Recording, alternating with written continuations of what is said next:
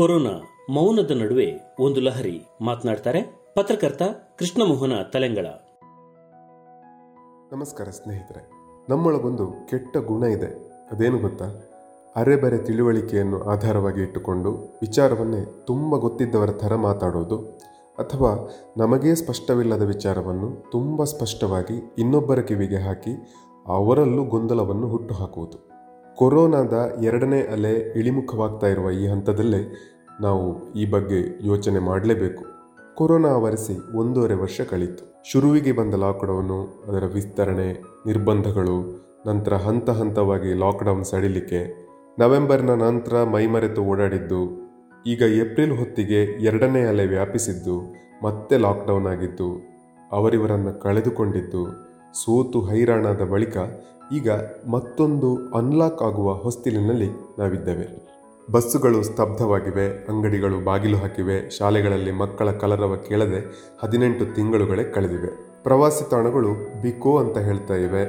ನಿತ್ಯ ದುಡಿದು ದಿನದ ಸಂಬಳ ಪಡೆದು ದಿನ ದುಡುತ್ತಿದ್ದವರ ಹೊಟ್ಟೆಗೆ ತಣ್ಣೀರ ಪಟ್ಟಿ ಬಿದ್ದಿದೆ. ತಿಂಗಳ ಸಂಬಳಕ್ಕೆ ದುಡಿಯುವವರ ಪಗಾರಕ್ಕೆ ಕತ್ತರಿ ಬಿದ್ದಿದೆ. ಉದ್ಯಮಗಳು ಚೇತರಿಸ್ತಾ ಇಲ್ಲ. ಸಾಂಸ್ಕೃತಿಕ ಕಾರ್ಯಕ್ರಮಗಳು ನಡೀತಾ ಇಲ್ಲ. ಜಾತ್ರೆ ಉತ್ಸವಾದಿಗಳು ಪ್ರಾರ್ಥನಾ ಮಂದಿರಗಳ ಗೋಡೆಯೊಳಗೆ ಸೀಮಿತವಾಗಿವೆ. ಮದುವೆಗಳು ಮನೆಯೊಳಗೆ ಮುಗೀತಾ ಇವೆ. ಮೃತದೇಹವನ್ನು ಮನೆಯವರೇ ಮುಟ್ಟುವ ಹಾಗಿಲ್ಲ. ರಾಜ್ಯದಿಂದ ರಾಜ್ಯಕ್ಕೆ, ಜಿಲ್ಲೆಯಿಂದ ಜಿಲ್ಲೆಗೆ ಹೋಗಲು ಸುಲಭವಿಲ್ಲ. ಇಷ್ಟೊಂದು ಕಷ್ಟಗಳು, ಕಂಡು ಕೇಳರಿಯದ ನಿರ್ಬಂಧಗಳು, ಇದು ಮುಗಿಯುತ್ತದೋ ಅಲ್ಲ ಬದುಕು ಪೂರ್ತಿ ಮುಂದುವರಿಯುತ್ತದೋ ಎನ್ನುವಂತಹ ಆತಂಕ. ಏನೋ ಅನಿಶ್ಚಿತ ಭಾವ. ಪ್ರತಿದಿನ ಕೇಳುವ, ನೋಡುವ ದಯನೀಯ ಸುದ್ದಿಗಳ ನಡುವೆ ಕುಂದುವ ಉತ್ಸಾಹ. ನಾಳಿನ ಕುರಿತು ಸಣ್ಣದೊಂದು ನಡುಕ, ಅಲ್ವಾ? ಹೌದು, ಕೊರೋನಾ ಬಂದಿದೆ, ಆವರಿಸಿದೆ, ಅಲೆಗಳೋಪಾದಿಯಲ್ಲಿ ಪಡೆಯುತ್ತಲೇ ಇದೆ. ಸರಕಾರ, ತಜ್ಞರು, ವೈದ್ಯರು ಇದರ ತಡೆಗೆ ನಿರ್ಮೂಲನೆಗೆ ಶ್ರಮಿಸುತ್ತಲೇ ಇದ್ದಾರೆ. ಸಲಹೆ ನೀಡುತ್ತಲೇ ಇದ್ದಾರೆ. ಆದರೆ ಇಷ್ಟು ಸಾಕ? ನಾವು ಇದರ ಭಾಗ ಅಲ್ವಾ? ನಾವು ತಜ್ಞರಲ್ಲ, ನಾವು ಸರ್ಕಾರವಲ್ಲ, ನಾವು ನಿರ್ಧಾರಗಳನ್ನು ತೆಗೆದುಕೊಳ್ಳುವವರಲ್ಲ. ಆದರೂ ಈ ಎಲ್ಲ ನಿರ್ಧಾರಗಳ ಜಾರಿಯಲ್ಲಿರುವ ಚಕ್ರಗಳು ನಾವು. ಹಾಗಾಗಿ ನಮ್ಮ ಹಂತದಲ್ಲಿರುವ ಅಪನಂಬಿಕೆ, ಉದಾಸೀನ, ಅಪ್ರಬುದ್ಧ ತಿಳುವಳಿಕೆಗಳಿಂದ ಒಂದಷ್ಟು ಮಟ್ಟಿಗೆ ನಾವು ಕೂಡ ಕೊರೋನಾ ನಿರ್ಮೂಲನೆಯ ಓಟಕ್ಕೆ ಆಗಾಗ ಬ್ರೇಕ್ ಹಾಕ್ತಲೇ ಇದ್ದೇವೆ. ನಮ್ಮಲ್ಲಿ ಕೊರೋನಾದ ಬಗ್ಗೆ ತುಂಬ ತಪ್ಪು ಕಲ್ಪನೆಗಳು, ಅರೆಬರೆ ಜ್ಞಾನ ಇದೆ. ಹಾಗೆ ನೋಡುವುದಕ್ಕೆ ಹೋದರೆ ಜಗತ್ತಿಗೆ ಕೋವಿಡ್ ನೈನ್ಟೀನ್ ಎಂಬುದು ಹೊಸದು. ಆದರೆ ವೈರಸ್ಗಳ ಬಾಧೆ, ಅದರ ನಿರ್ವಹಣೆ, ಲಸಿಕೆ ನೀಡಿಕೆ ಇವೆಲ್ಲ ಹೊಸದಲ್ಲ. ಈ ಹಿಂದಿನ ಅನುಭವಗಳ ಆಧಾರದಲ್ಲಿ ತಜ್ಞರು ಇವುಗಳ ನಿರ್ವಹಣೆಗೆ ತಮ್ಮದೇ ಆದ ಫಾರ್ಮುಲಾಗಳನ್ನು ರೂಪಿಸಿದ್ದಾರೆ. ಹಾಗೂ ಸಾಧ್ಯವಾದಷ್ಟು ಅವನ್ನು ವಿವಿಧ ಮಾಧ್ಯಮಗಳ ಮೂಲಕ ಜನರಿಗೆ ತಿಳಿಸುವ ಪ್ರಯತ್ನವನ್ನು ಮಾಡುತ್ತಲೇ ಇದ್ದಾರೆ. ಆದರೂ ನಮಗೆ ಇನ್ನೂ ಕೊರೋನಾದ ಬಗ್ಗೆ ಭಯಂಕರ ಅಪನಂಬಿಕೆಗಳಿವೆ. ಕೊರೋನಾ ಬಂದವರೆಲ್ಲ ಸತ್ತೇ ಹೋಗ್ತಾರಾ? ಲಸಿಕೆ ತಗೊಂಡ್ರೆ ಕೊರೋನಾ ಬರೋದೇ ಇಲ್ವಾ? ಮಾಸ್ಕ್ ಹಾಕ್ತಾನೇ ಇದ್ರೆ ಶ್ವಾಸಕೋಶ ದುರ್ಬಲ ಆಗ್ತದ. ಕಾಮನ ಬಿಲ್ಲಿನ ಹಾಗೆ ಬ್ಲ್ಯಾಕು, ವೈಟು ಯೆಲ್ಲೋ ಹೀಗೆ ಬಣ್ಣಗಳ ಹೆಸರಿನಲ್ಲಿ ಕಾಡುವ ಫಂಗಸ್ಸು. ಇದು ಅಂಟು ರೋಗವ? ಲಸಿಕೆ ತಗೊಂಡ್ರೆ ಇನ್ನೇನೇನೋ ಆಗ್ತದ? ಒಮ್ಮೆ ಕೋವಿಡ್ ಬಂದು ಗುಣಮುಖರಾದವರ ಮೂಲಕ ಮತ್ತೊಬ್ಬರಿಗೆ ಕೊರೋನಾ ಹರಡ್ತದ? ಲಸಿಕೆ ತಗೊಳ್ಳುವಾಗ ಕೋವ್ಯಾಕ್ಸಿನ್ ಒಳ್ಳೆಯದ, ಕೋವಿಶೀಲ್ಡ್ ಒಳ್ಳೆಯದ? ಹೀಗೆ ಹಲವಾರು ಪ್ರಶ್ನೆಗಳು ಪ್ರತಿಯೊಬ್ಬರಲ್ಲೂ ಇರ್ತವೆ. ಇವುಗಳಿಗೆ ತಜ್ಞರಿಂದ, ವೈದ್ಯರಿಂದ ಸೂಕ್ತ ಉತ್ತರ ಸಿಕ್ಕಿದ್ರೆ ಸರಿ. ಒಂದು ವೇಳೆ ಸಕಾಲದಲ್ಲಿ ತಿಳಿವಳಿಕೆ ಸಿಕ್ಕದೆ ಹೋದರೆ ನಾವೇ ಅವುಗಳನ್ನು ಊಹಿಸಿ ಅಥವಾ ಅವರಿವರು ಹೇಳಿದ್ದನ್ನು ಪೋಣಿಸಿ ಅಕ್ಕಪಕ್ಕದವರಿಗೆ ಹೇಳುವುದು, ಜಾಲತಾಣಗಳಲ್ಲಿ ಪ್ರಸಾರ ಮಾಡುವುದು ಖಂಡಿತ ಸರಿಯಲ್ಲ. ಜನ ಮೊದಲೇ ಹೆದರಿದ್ದಾರೆ, ಹತಾಶರಾಗ್ತಾ ಇದ್ದಾರೆ.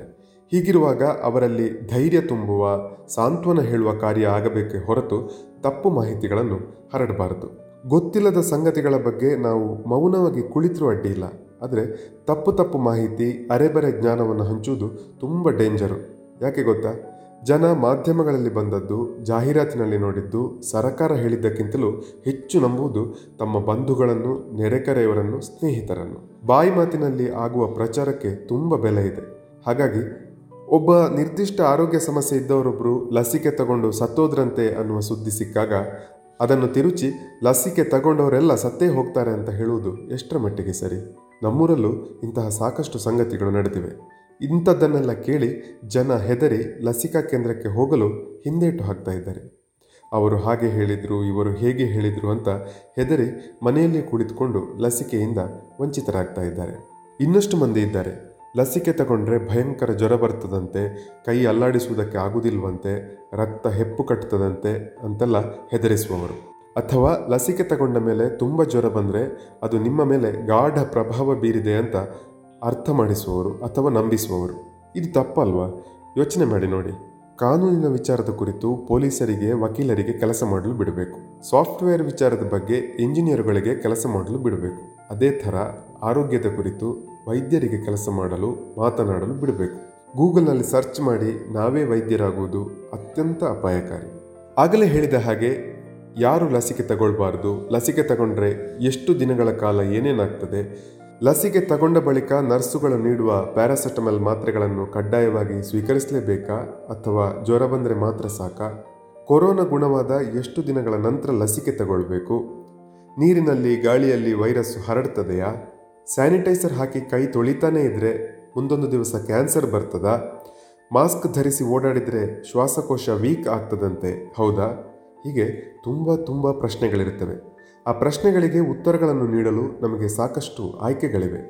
ಆದರೆ ವೈದ್ಯರಲ್ಲದ ತಜ್ಞರಲ್ಲದ ನಮ್ಮ ಪಕ್ಕದ ಮನೆಯವರಲ್ಲಿ ಇಂತಹ ಪ್ರಶ್ನೆಗಳನ್ನು ಕೇಳಿ ಅವರು ಅಂದಾಜಿಗೆ ಗುಂಡು ಹೊಡೆದು ನೀಡುವ ಉತ್ತರವನ್ನು ನಂಬಿ ನಾವು ಅಜ್ಞಾನಿಗಳಾಗುವುದು ಅತ್ಯಂತ ಮೂರ್ಖತನ. ಪ್ರತಿ ಊರಿನಲ್ಲೂ ಆಶಾ ಕಾರ್ಯಕರ್ತೆಯರಿದ್ದಾರೆ, ಅಂಗನವಾಡಿ ಕಾರ್ಯಕರ್ತೆಯರಿದ್ದಾರೆ, ಪ್ರಾಥಮಿಕ ಆರೋಗ್ಯ ಕೇಂದ್ರದ ವೈದ್ಯರು, ನರ್ಸುಗಳಿದ್ದಾರೆ. ಬೇಡ, ನೀವು ಜ್ವರ ಬಂದಾಗ ಹೋಗಿ ಔಷಧಿ ತಗೊಳ್ಳುವ ನಿಮ್ಮ ಫ್ಯಾಮಿಲಿ ಡಾಕ್ಟರ್ ಇದ್ದಾರೆ. ಇವರಿಗೆ ಕರೆ ಮಾಡಿ ನಿಮ್ಮ ಸಂಶಯಗಳನ್ನು ಕೇಳಿ. ಖಚಿತ ಉತ್ತರ ಪಡೆದುಕೊಳ್ಳಿ. ಇವರೆಲ್ಲ ಇರುವುದೇ ನಮ್ಮ ಭಯವನ್ನು, ಆತಂಕವನ್ನು ಕಡಿಮೆ ಮಾಡುವುದಕ್ಕೆ. ಇವರು ಯಾರೂ ಬೇಡದಿದ್ದರೆ ಕೋವಿಡ್ ಸಹಾಯವಾಣಿ ಇದೆ. ನಿಮ್ಮ ಮೊಬೈಲ್ನಲ್ಲಿ ಕಾಲ್ ಮಾಡಿದ ತಕ್ಷಣ ಅದರ ಸಂಖ್ಯೆ ಆರಂಭದಲ್ಲೇ ನಿಮಗೆ ಕೇಳಿಸ್ತದೆ. ಅವರಿಗೆ ಕರೆ ಮಾಡಿ ನಿಮ್ಮ ಸಂಶಯಗಳಿಗೆ ಸರಿಯಾದ ಉತ್ತರವನ್ನು ಪಡೆಯಲು ಪ್ರಯತ್ನ ಮಾಡಿ. ಪತ್ರಿಕೆಗಳಲ್ಲಿ ಸಾಕಷ್ಟು ತಜ್ಞರ ಅಂಕಣಗಳು, ವೈದ್ಯರ ಬರಹಗಳು ಪ್ರಕಟವಾಗ್ತವೆ. ಅವುಗಳನ್ನು ಗಮನವಿಟ್ಟು ಓದಿ, ಅರ್ಥ ಮಾಡಿಕೊಳ್ಳಿ. ಆಗ ನಮ್ಮೊಳಗಿರುವ ಅಜ್ಞಾನ, ತಪ್ಪು ಕಲ್ಪನೆಗಳು ತೊಲಗಲು ಸಾಧ್ಯ ಇದೆ. ಕೊರೋನಾ ನಿರ್ಮೂಲನೆಗೆ ಶ್ರಮಿಸುತ್ತಿರುವ ದೇಶದ ಅಷ್ಟೂ ವ್ಯವಸ್ಥೆಗೆ ನಮ್ಮದು ಯೋಗದಾನ ನೀಡಲು ಸಾಧ್ಯವಾಗ್ತದೆ. ಇದಕ್ಕೊಂದು ಸಣ್ಣ ಉದಾಹರಣೆ ಕೊಡ್ತೇನೆ ಕೇಳಿ. ನಿಮ್ಮೂರಿನ ಬಸ್ ಸ್ಟ್ಯಾಂಡ್ನಲ್ಲಿ ಒಂದು ಟಾಯ್ಲೆಟ್ ಕಟ್ಟಿಸಿದ್ದಾರೆ ಅಂತ ಇಟ್ಕೊಳ್ಳಿ. ಪ್ರತಿದಿನ ನೂರು ಮಂದಿ ಅದನ್ನು ಉಪಯೋಗಿಸ್ತಾರೆ ಅಂತ ಇಟ್ಕೊಳ್ಳಿ. ಈಗಾಗಲೇ ಎಪ್ಪತ್ತೈದು ಮಂದಿ ಟಾಯ್ಲೆಟಿಗೆ ಹೋಗಿ ಉಪಯೋಗಿಸಿ, ಚೆನ್ನಾಗಿ ಫ್ಲಶ್ ಮಾಡಿ, ನೀಟಾಗಿ ಇರಿಸಿ ಹೊರಗೆ ಬಂದಿದ್ದಾರೆ ಅಂತ ತಿಳ್ಕೊಳ್ಳುವ. ಎಪ್ಪತ್ತಾರನೆಯ ವ್ಯಕ್ತಿ ಒಳಗೆ ಹೋದ ನಂತರ, ಅಯ್ಯೋ, ಇದು ಪಬ್ಲಿಕ್ ಟಾಯ್ಲೆಟ್ ಅಲ್ವಾ? ನೀರು ಹಾಕಿದ್ರಷ್ಟು ಬಿಟ್ಟರೆಷ್ಟು ಯಾರಪ್ಪನ ಆಸ್ತಿ ಅಂತ ಉಡಾಫೆಯಿಂದ ನೀರು ಹಾಕದೆ ಹಾಗೆಯೇ ಹೊರಗೆ ಬಂದರೆ, ಎಪ್ಪತ್ತೇಳರ ನಂತರ ಯಾರ್ಯಾರು ಟಾಯ್ಲೆಟ್ಟಿಗೆ ಹೋದರೂ ಎಲ್ಲರ ಪಾಲಿಗೆ ಆ ಟಾಯ್ಲೆಟ್ಟು ಅಯೋಗ್ಯವಾಗಿ ಬಿಡ್ತದೆ. ಸಾರ್ವಜನಿಕ ಸಮಸ್ಯೆಗಳು ಕೂಡ ಅಷ್ಟೇ. ನಾನೊಬ್ಬ ಮಾಸ್ಕ್ ಹಾಕುವುದಿಲ್ಲ, ನಾನು ದೈಹಿಕ ಅಂತರ ಪಾಲಿಸುವುದಿಲ್ಲ, ನಾನು ಲಸಿಕೆ ತೆಗೆದುಕೊಳ್ಳುವುದಿಲ್ಲ ಅಂತ ಹಠ ಮಾಡಿ ಅಜ್ಞಾನವನ್ನು ಪ್ರದರ್ಶಿಸಿದರೆ ಅದು ನಮ್ಮನ್ನು ಮಾತ್ರವಲ್ಲ, ನಮ್ಮ ಸುತ್ತಮುತ್ತಲಿನವರನ್ನು, ನಮ್ಮ ಸಮಾಜವನ್ನು, ರಾಜ್ಯವನ್ನು, ದೇಶವನ್ನು ಬಾಧಿಸುತ್ತದೆ.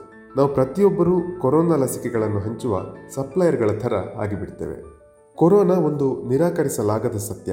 ಬಂದಾಗಿದೆ, ಕಾಡಿಯಾಗಿದೆ, ಬದುಕನ್ನು ಹಿಂಡಿ ಹಿಪ್ಪೆ ಮಾಡಿದೆ. ಇದನ್ನು ತಡೆಯಲು ಜಾಗತಿಕವಾಗಿಯೇ ತಜ್ಞರು, ವೈದ್ಯರು ಸೇರಿ ಕೆಲವು ಕಟ್ಟುಪಾಡು ಮಾಡಿದ್ದಾರೆ. ಅವನ್ನು ಅನುಸರಿಸುವುದಷ್ಟೇ ನಮ್ಮೆದುರಿಗೆ ಇರುವ ದಾರಿ. ಎಲ್ಲೋ ನಡೆದಿರುವ ಒಂದು ಪ್ರಮಾದ, ಒಂದು ದುರಂತ, ಕೆಟ್ಟ ಅನುಭವವನ್ನೇ ಇಡೀ ವ್ಯವಸ್ಥೆಗೂ ಅನ್ವಯಿಸಿ ಹೆದರಿ ಕುಳಿತರೆ, ಸರ್ಕಾರದ ಸಲಹೆ ಸೂಚನೆಗಳಿಗೆ ಮಾನ್ಯತೆ ನೀಡದೆ ಓಡಾಡಿದರೆ ನಾವು ಮಾತ್ರವಲ್ಲ, ಸುತ್ತಮುತ್ತಲಿನವರ ಪಾಲಿಗೂ ನಾವೇ ವೈರಸ್ಸುಗಳಾಗಿ ಬಿಡುತ್ತೇವೆ, ಅಷ್ಟೇ.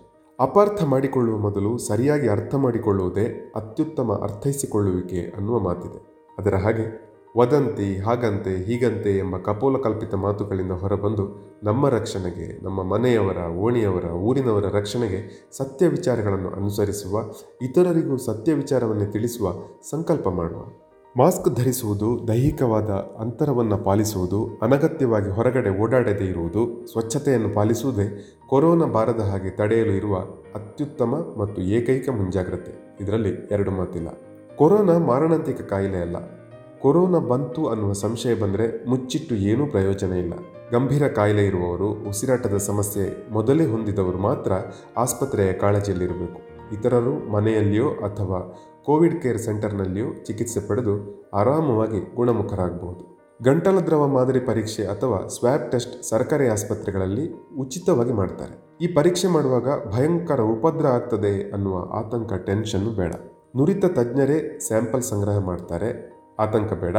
ಸ್ವ್ಯಾಬ್ ಟೆಸ್ಟ್ ಮಾಡಿಸದೆ ಸಮಸ್ಯೆ ಉಲ್ಬಣವಾಗಿ ಐ ಐಸಿಯುನಲ್ಲಿ ಮಲಗುವುದು ಉತ್ತಮವೋ ಅಥವಾ ಸರಳವಾಗಿ ಸ್ವ್ಯಾಬ್ ಟೆಸ್ಟ್ ಮಾಡಿಸುವ ಮೂಲಕ ನಾವು ಆರೋಗ್ಯವಂತರಾಗಿರುವುದು ಉತ್ತಮವೋ ನೀವೇ ನಿರ್ಧಾರ ಮಾಡಿ. ಮಕ್ಕಳಿಗೆ ಹಾಲುಣಿಸುವ ಅಮ್ಮಂದಿರು ಗಂಭೀರ ಕಾಯಿಲೆಗಳನ್ನು ಹೊಂದಿದವರು ಕೋವಿಡ್ ಗುಣಮುಖರಾದವರನ್ನು ಹೊರತುಪಡಿಸಿ ಯಾವುದೇ ಪ್ರಾಯದ ಇತರರು ಹದಿನೆಂಟು ವರ್ಷ ಮೇಲ್ಪಟ್ಟವರು ಸದ್ಯಕ್ಕೆ ಲಸಿಕೆಯನ್ನು ನಿರಾತಂಕವಾಗಿ ಪಡೆಯಬಹುದು ಸರ್ಕಾರಿ ಆಸ್ಪತ್ರೆಗಳಲ್ಲಿ ಉಚಿತವಾಗಿ ಕೊಡ್ತಾರೆ. ಬೆಳಗ್ಗೆ ಟೋಕನ್ ಪಡ್ಕೊಂಡು ಆಧಾರ್ ಕಾರ್ಡ್ ಹಾಗೂ ಮೊಬೈಲ್ ತಗೊಂಡು ಹೋದರೆ ಹತ್ತು ನಿಮಿಷದೊಳಗೆ ಲಸಿಕೆ ನೀಡಿಕೆ ಮುಗಿಯುತ್ತದೆ. ಅಥವಾ ಕೋವಿನ್ ವೆಬ್ಸೈಟ್ನಲ್ಲಿ ನೋಂದಣಿ ಮಾಡಿಕೊಂಡು ಸಮೇತ ಆಸ್ಪತ್ರೆಗಳಿಗೆ ಹೋಗಿ ಲಸಿಕೆಯನ್ನು ಪಡೆಯಬಹುದು ಅಲ್ಲಿ ಸಣ್ಣದೊಂದು ಇಂಜೆಕ್ಷನ್ ಚುಚ್ಚುತ್ತಾರೆ ಇತರ ಇಂಜೆಕ್ಷನ್ ತಗೊಂಡಾಗ ಹೇಗೆ ಸಣ್ಣ ನೋವಾಗ್ತದೋ ಅಷ್ಟೇ ನೋವು ಇಲ್ಲೂ ಆಗ್ತದೆ. ಎರಡು ದಿನಗಳ ಕಾಲ ಭುಜದಲ್ಲಿ ಸ್ವಲ್ಪ ನೋವಿರ್ತದೆ, ಸ್ವಲ್ಪ ಜ್ವರ ಬರ್ತದೆ. ಜ್ವರ ಬಂದರೆ ಅಲ್ಲಿಯೇ ನಿಮಗೆ ಉಚಿತವಾಗಿ ಮಾತ್ರೆ ನೀಡ್ತಾರೆ. ಇಂಜೆಕ್ಷನ್ ಕೊಟ್ಟ ಮೇಲೆ ಅರ್ಧ ಗಂಟೆ ನಿಮ್ಮ ಆರೋಗ್ಯದ ಮೇಲೆ ನಿಗಾ ಇಡ್ತಾರೆ. ಒಂದು ನೆನಪಿಟ್ಕೊಳ್ಳಿ, ಲಸಿಕೆ ಪಡೆಯುವಾಗ ನಿಮ್ಮ ಮೊಬೈಲ್ ನಂಬರ್ ತಪ್ಪದೆ ನೀಡಿ, ಲಸಿಕೆ ಹಾಕಿದ್ದನ್ನು ದೃಢಪಡಿಸಿದ ಎಸ್ ಎಂ ಎಸ್ ನಿಮ್ಮ ಮೊಬೈಲಿಗೆ ಬಂದಿದೆಯಾ ಅಂತ ಆಸ್ಪತ್ರೆಯಿಂದ ಹೊರಡುವ ಮೊದಲು ದಯವಿಟ್ಟು ಖಚಿತ ಮಾಡಿಕೊಳ್ಳಿ. ಲಸಿಕೆ ಪಡೆಯುವಷ್ಟೇ ಮುಖ್ಯ, ಅದರ ಸರ್ಟಿಫಿಕೇಟ್ ಪಡೆಯುವುದು ಕೂಡ ಹೌದು. ಲಸಿಕೆ ಕುರಿತು ಏನೇ ಸಮಸ್ಯೆ, ಸಂಶಯ ಇದ್ದರೂ ನಿಮ್ಮೂರಿನ ಆಶಾ ಕಾರ್ಯಕರ್ತೆಯರ ಹತ್ರ, ನಿಮ್ಮ ಕುಟುಂಬದ ವೈದ್ಯರ ಹತ್ರ ಮಾತನಾಡಿ, ವೈದ್ಯರಲ್ಲದವರ ವದಂತಿಗಳನ್ನು ದಯವಿಟ್ಟು ನಂಬಿ ಹತಾಶರಾಗಬೇಡಿ. ಟಿವಿಯಲ್ಲಿ ಪೇಪರ್ಗಳಲ್ಲಿ ಕೊರೋನಾದಿಂದ ಸತ್ತವರ ಐಸಿಯುನಲ್ಲಿರುವವರ ಕುರಿತ ಸುದ್ದಿ ಮಾತ್ರ ಬರುವುದಲ್ಲ. ಕೊರೋನಾ ಗೆದ್ದ ಕುಟುಂಬಗಳು, ಲಸಿಕೆ ತೆಗೆದುಕೊಂಡ ಶತಾಯುಷಿಗಳು, ಕೊರೋನಾ ಪ್ರಮಾಣ ಇಳಿಮುಖವಾಗಿ ಅನ್ಲಾಕ್ ಆದ ರಾಜ್ಯಗಳು, ಹೀಗೆ ಹಲವು ಆಶಾದಾಯಕ ಸುದ್ದಿಗಳು ಬರ್ತವೆ. ಅವನ್ನೂ ಓದಿ, ನೋಡಿ ನಿಮ್ಮ ಧೈರ್ಯವನ್ನು ಹೆಚ್ಚಿಸಿಕೊಳ್ಳಿ. ನಾವು ಜವಾಬ್ದಾರಿಯುತ ಪ್ರಜೆಗಳಾಗಿ, ನಮ್ಮ ಮನೆಯವರನ್ನು ಪ್ರೀತಿಸುವವರಾಗಿ, ಬೇಜವಾಬ್ದಾರಿ ಹೇಳಿಕೆ ನೀಡುವುದು ಜನರಲ್ಲಿ ತಪ್ಪು ಕಲ್ಪನೆಗಳನ್ನು ಹುಟ್ಟಿಸುವುದು ಸರಿಯಲ್ಲ. ಇನ್ನೂ ಒಂದು ವಿಚಾರ ಇದೆ. ನನ್ನ ಮನೆಯವರಿಂದ, ನನ್ನ ಸಹೋದ್ಯೋಗಿಗಳಿಂದ, ನನ್ನ ನೆರೆಕರೆಯವರಿಂದ ನನಗೆ ಕೊರೋನಾ ಸೋಂಕು ಬರಲಿಕ್ಕಿಲ್ಲ. ಯಾಕೆಂದರೆ ಅವರು ನನ್ನ ಪರಿಚಿತರು ಅನ್ನುವ ತಪ್ಪು ಕಲ್ಪನೆ. ನೀವು ಅವರಿಗೆ ಪರಿಚಿತರಿರಬಹುದು, ಆದರೆ ವೈರಸ್ ನಿಮಗೆ ಪರಿಚಿತವಲ್ಲ. ಬಂಧು, ಬಳಗ, ನೆಂಟರು, ಇಷ್ಟರು ಅನ್ನುವ ಭೇದ ಭಾವ ವೈರಸ್ಸಿಗೆ ಇಲ್ಲ. ಹಾಗಾಗಿ ಯಾರಿಂದಲೂ ಯಾರಿಗೂ ವೈರಸ್ ಸೋಂಕು ಬರಬಹುದು. ಅಂತರ ಪಾಲನೆ ಮನೆಯೊಳಗೆ ಕೂಡ ಮುಂಜಾಗ್ರತೆಯನ್ನು ವಹಿಸುವ ಮೂಲಕ ನೀವು ಸೋಂಕನ್ನು ಪ್ರಸಾರ ಮಾಡುವುದನ್ನು ತಡೆಯಬಹುದು ನಿಮ್ಮ ಮನೆಯಲ್ಲಿ ನೀವು ಮಾತ್ರ ಹೊರಗಡೆ ಹೋಗಿ ಅನಿವಾರ್ಯವಾಗಿ ದುಡಿಯುವವರಾದರೆ ದಯವಿಟ್ಟು ಮನೆಯವರಿಗೆ ನಿಮ್ಮ ಮೂಲಕ ಸೋಂಕು ತಗುಲದ ಹಾಗೆ ಎಚ್ಚರಿಕೆಯಿಂದಿರಿ ದೂರದಲ್ಲಿರಿ. ಒಂದು ನೆನಪಿಡಿ, ದೊಡ್ಡದೊಂದು ಚಂಡಮಾರುತ ಬರುವಾಗ, ಧಾರಾಕಾರ ಮಳೆ ಸುರಿಯುವಾಗ ಇದೇ ಪರಿಸ್ಥಿತಿ ಶಾಶ್ವತವಾಗಿ ಇರ್ತದೋ ಅನ್ನುವ ಹಾಗೆ ಭಾಸವಾಗ್ತದೆ. ನಾನು ಈ ಚಂಡಮಾರುತಕ್ಕೆ ಸಿಲುಕಿ ಕಾಣೆಯಾದೇನೋ ಎಂಬ ಆತಂಕ ಕಾಡ್ತದೆ. ಆದರೆ ತನ್ನ ಅವಧಿ ಮುಗಿದ ಬಳಿಕ ಚಂಡಮಾರುತ ಸಹಜವಾಗಿ ಶಾಂತವಾಗ್ತದೆ. ಮಳೆಯು ಮರೆಯಾಗ್ತದೆ. ಮತ್ತೊಂದು ಹೊಸ ದಿನ ಬರ್ತದೆ. ಸೂರ್ಯೋದಯ ಆಗಿಯೇ ಆಗ್ತದೆ. ಅಷ್ಟೊತ್ತಿಗೆ ಚಂಡಮಾರುತವು, ಮಹಾಪ್ರವಾಹವು ಒಂದು ನೆನಪಾಗಿರ್ತದೆ ಅಷ್ಟೇ. ಅಲ್ಲಿ ಕಷ್ಟ ನಷ್ಟಗಳು ಬಂದಿರಬಹುದು, ನೋವು ಸಿಕ್ಕಿರಬಹುದು. ಆದರೆ ಅದೇ ಪರಿಸ್ಥಿತಿ ಶಾಶ್ವತ ಅಲ್ಲ. ನಾಳೆ ಮತ್ತೊಂದು ಸೂರ್ಯೋದಯ ಆಗಲಿದೆ ಅನ್ನುವ ನಿರೀಕ್ಷೆ ಆಶಾವಾದ ಬೇಕು. ಆ ಸೂರ್ಯೋದಯವನ್ನು ನೋಡಬೇಕಾದ್ರೆ ಇಂದು ನಾವು ಜಾಗರೂಕರಾಗಿರಬೇಕು ಬದುಕುಳಿಯಬೇಕು ಪ್ರವಾಹದ ಪಾಲಾಗಬಾರ್ದು. ಉಳಿಯಬೇಕಾದ್ರೆ ಸರಿಯಾದ ಮಾಹಿತಿ ಪಡೆದು, ಸರಿಯಾದ ಕ್ರಮಗಳನ್ನು ಪಾಲಿಸಿ, ಸರಿಯಾದ್ದನ್ನೇ ನಮ್ಮ ಅಕ್ಕಪಕ್ಕದವರಿಗೂ ಹೇಳಿ, ಜಾಗೃತ ಸಮಾಜ, ಸ್ವಸ್ಥ ಸಮಾಜ ನಿರ್ಮಾಣ ಮಾಡಲು ಹೊರಡಬೇಕು. ಸುಶಿಕ್ಷಿತರಾಗಿ ಇಷ್ಟು ಮಾಡುವುದು ನಮ್ಮ ಕರ್ತವ್ಯ. ಇದನ್ನೇ ಸರಿಯಾಗಿ ಮಾಡದೆ ಅವರಿವರನ್ನು ವ್ಯವಸ್ಥೆಯನ್ನು ಟೀಕಿಸುವುದಕ್ಕೆ ಅರ್ಥವೇ ಇಲ್ಲ. ಏನಂತೀರಿ?